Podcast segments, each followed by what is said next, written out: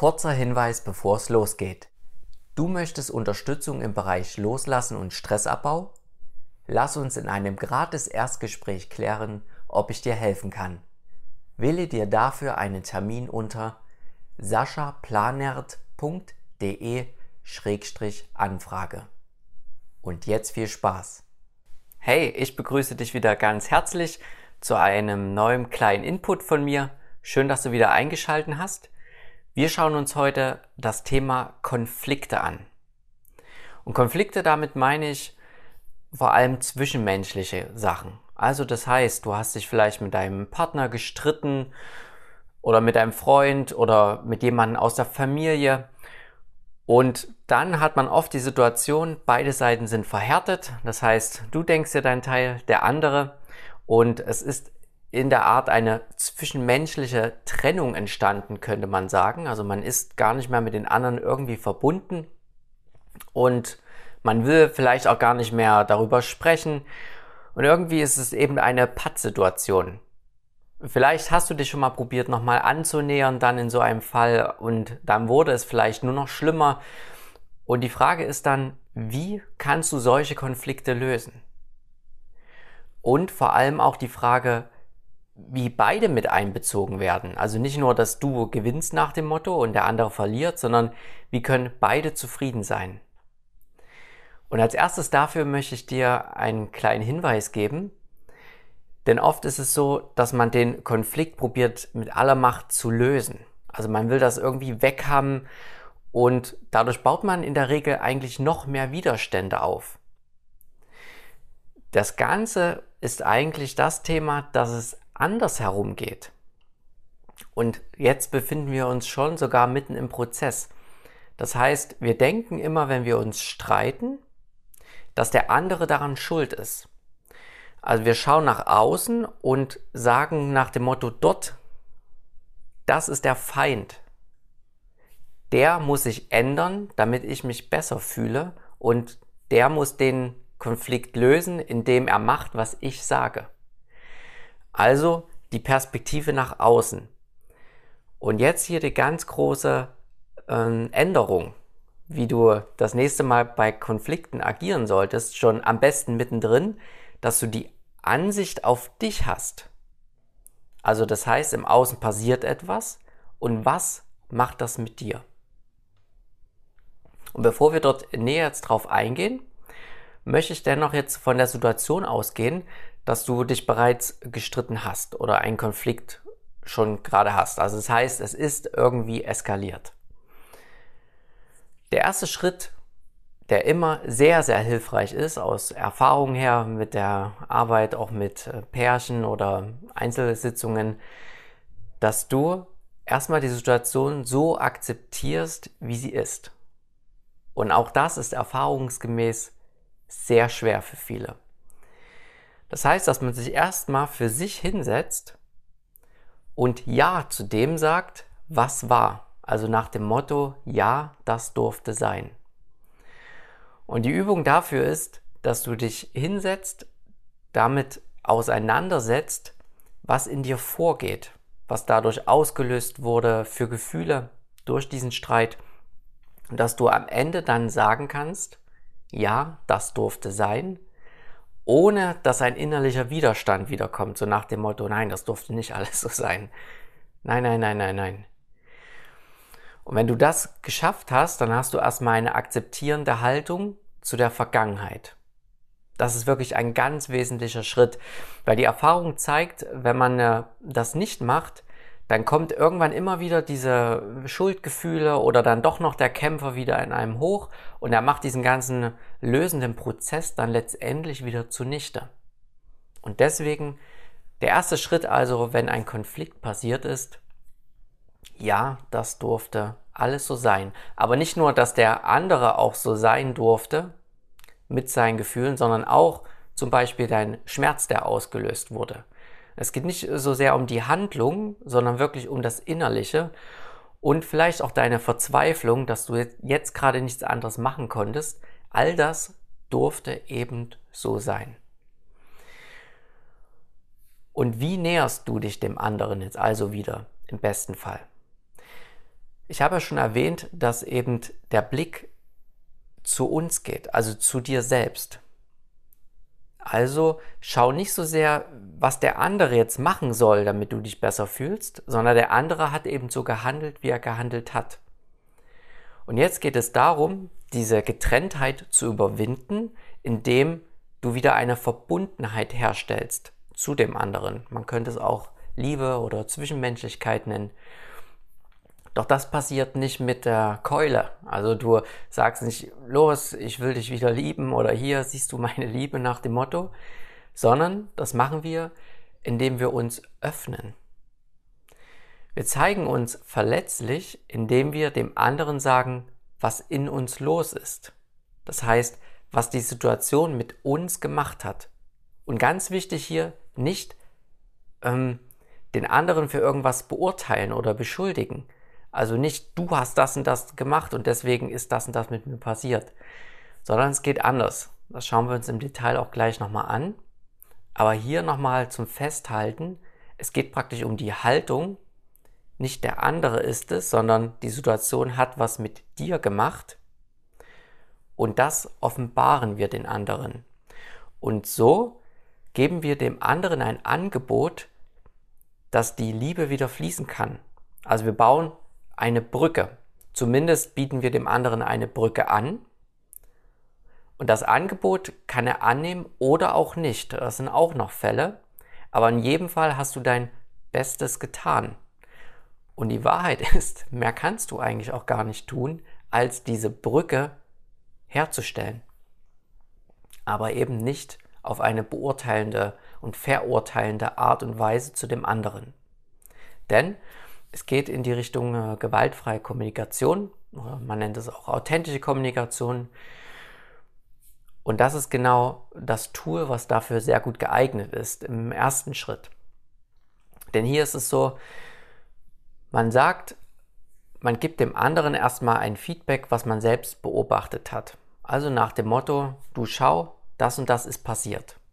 Und hier vorsichtig im ersten Schritt nicht dem anderen das um die Ohren knallen, wie du hast das und das gemacht, sondern hm, wir nehmen ein Beispiel, sagen wir eine Frau und ein Mann, ein Pärchen und der Mann, der ist in der letzten Zeit sehr viel am Computer oder arbeitet sehr viel. Wahrscheinlich ein sehr bekanntes Beispiel. Und jetzt geht es darum, dass die Frau, wir nehmen es mal an, eben nicht sofort in das Gespräch einsteigt und sagt, wieso musst denn du die ganze Zeit so viel arbeiten? Mach was mit mir. Ja, man merkt sofort, man geht in die Offensive und jetzt denken wir uns in die Perspektive des Mannes, der vielleicht gerade am Computer sitzt. Der Mann ist irritiert, weiß gar nicht so richtig jetzt, was damit anzufangen. Was meinte die Frau jetzt? Ist das, arbeite ich jetzt generell mehr oder nur die letzten Tage? Ja, ihr seht, es ist viel da an Möglichkeiten. Und das ist einfach irritierend, weil dann der Mann auch gar nicht so richtig weiß, was er denn jetzt falsch gemacht hat, beziehungsweise wo das Problem überhaupt liegt. Und stattdessen, dass die Frau so einsteigt, könnte sie jetzt sagen, du schau, in, den, in der letzten Woche hast du deutlich mehr gearbeitet als sonst. Ja, also das heißt, es ist ein, mehr eine beobachtende Haltung und wir nennen das, was die Fakten sind und was der Mann in dem Beispiel nicht wirklich von der Hand weisen kann, beziehungsweise fällt ihm das vielleicht dann erstmal auf. Aber man geht nicht sofort in diese Beschuldigungslinie rein. Das hört man auch direkt schon, wenn man das so kommuniziert. Und der zweite Schritt wäre bei dieser Kommunikationsart, dass man jetzt sagt, was diese Beobachtung mit einem selbst macht. Also das und das beobachtet man und deswegen fühlt man sich auf eine bestimmte Weise zum Beispiel wütend oder verletzt, Komma, weil ein bestimmtes Bedürfnis nicht erfüllt ist. In dem Fall wäre es das zum Beispiel Zweisamkeit. Und ihr merkt jetzt auch hier schon, dann muss man sich auch ein bisschen mit sich selbst auseinandersetzen. Und das ist der große Punkt, weil man wird sich über bestimmte Dinge auch selbst erstmal im Klaren. Weil oft sagt man irgendetwas und weiß überhaupt gar nicht selber warum, was einen da wirklich bewegt.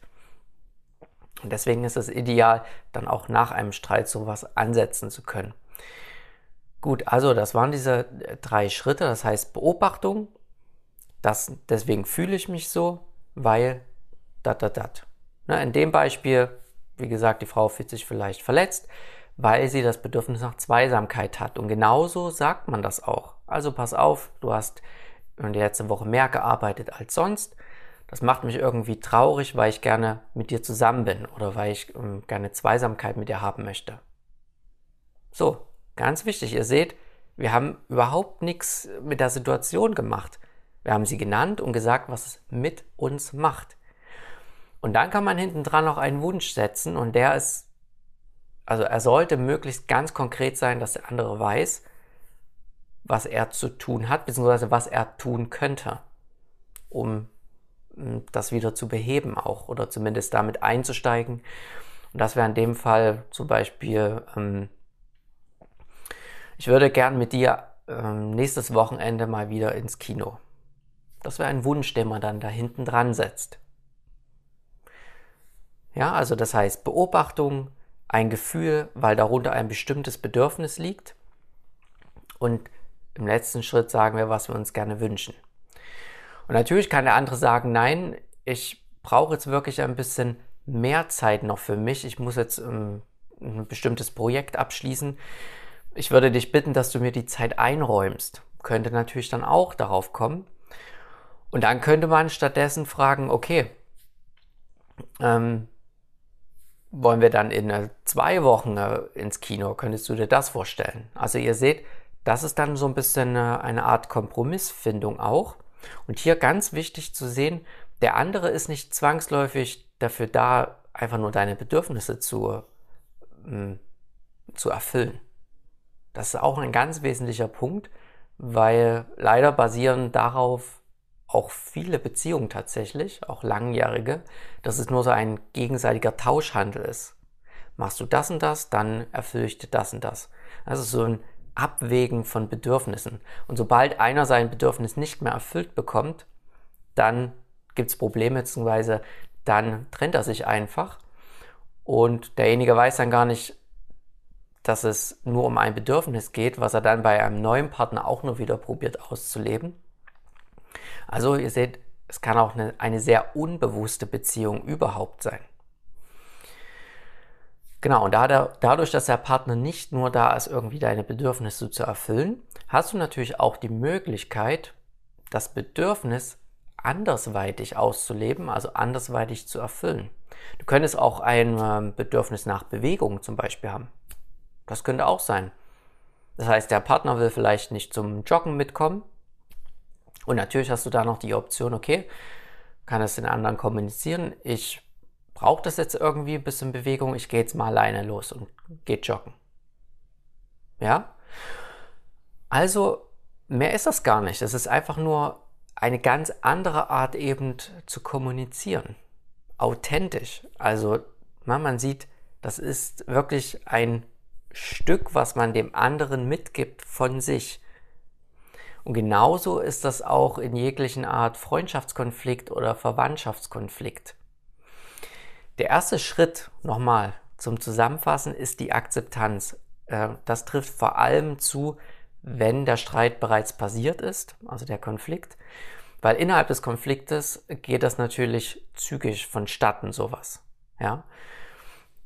Aber dennoch kann es mit Übung gemacht werden. Das heißt, wenn man dabei ist, wirklich bei dem Gespräch, nicht im Kopf, ne, Motto, oh, wenn der das jetzt gesagt hat, dann hm, was sage ich jetzt, was sage ich jetzt, sondern man ist bei dem Gespräch dabei, merkt vielleicht auch sogar nach seiner Atmung, sein Körpergefühl und kann, wenn dann irgendetwas gesagt wird und man merkt, wie der innere Widerstand dazu aufkommt innerlich, kann man sagen, ja, das darf sein, innerlich ganz kurz. Und schon ist man wieder dabei und lässt diesen Fluss fließen, diese Verbundenheit. Es hat nie was damit zu tun, dass man nur noch Ja, ja, ja sagt. Ganz im Gegenteil, denn wenn man wirklich ein klares Nein empfindet zu dem, was gesagt wird, dass man das auch authentisch mitteilen kann. Also wie gesagt, erster Schritt Akzeptanz. Ja, das durfte sein. Oder ja, das darf sein. Und der zweite Schritt ist die Art, wie ich etwas sage. Na, der zweite Schritt war jetzt diese Kommunikationsart mit diesen vier Unterpunkten. Äh, Beobachtung, Gefühl aufgrund eines Bedürfnisses und den Wunsch dann. Also es dreht sich alles in deine Richtung. Das möchte ich dir noch abschließend mitgeben. Denn wir haben eben oft diese Gedanken, dass der andere an allem irgendwie schuld ist. Aber letztendlich geht es nur darum, dass du dich öffnest und zeigst, was das mit dir gemacht hat. Das ist das Angebot an den anderen und das muss er nicht abnehmen, äh, annehmen, aber in der Regel funktioniert es viel besser, als wenn man jetzt nur jeder für sich dann weiter in seinem Kopf verharrt und gar nicht mehr miteinander redet oder sonstiges. Als kurze Erinnerung, du möchtest Unterstützung im Bereich Loslassen und Stressabbau? Lass uns in einem gratis Erstgespräch klären, ob ich dir helfen kann. Wähle dir dafür einen Termin unter saschaplanert.de-anfrage. Dann hoffe ich, dass dir das Ganze hier heute geholfen hat. Hm, wenn du Ideen dazu hast, Anmerkungen, Fragen, dann schieß gerne los, gerne auch in den Kommentaren. Ansonsten wünsche ich dir einen sonnigen Tag. Bis dahin, tschüssi.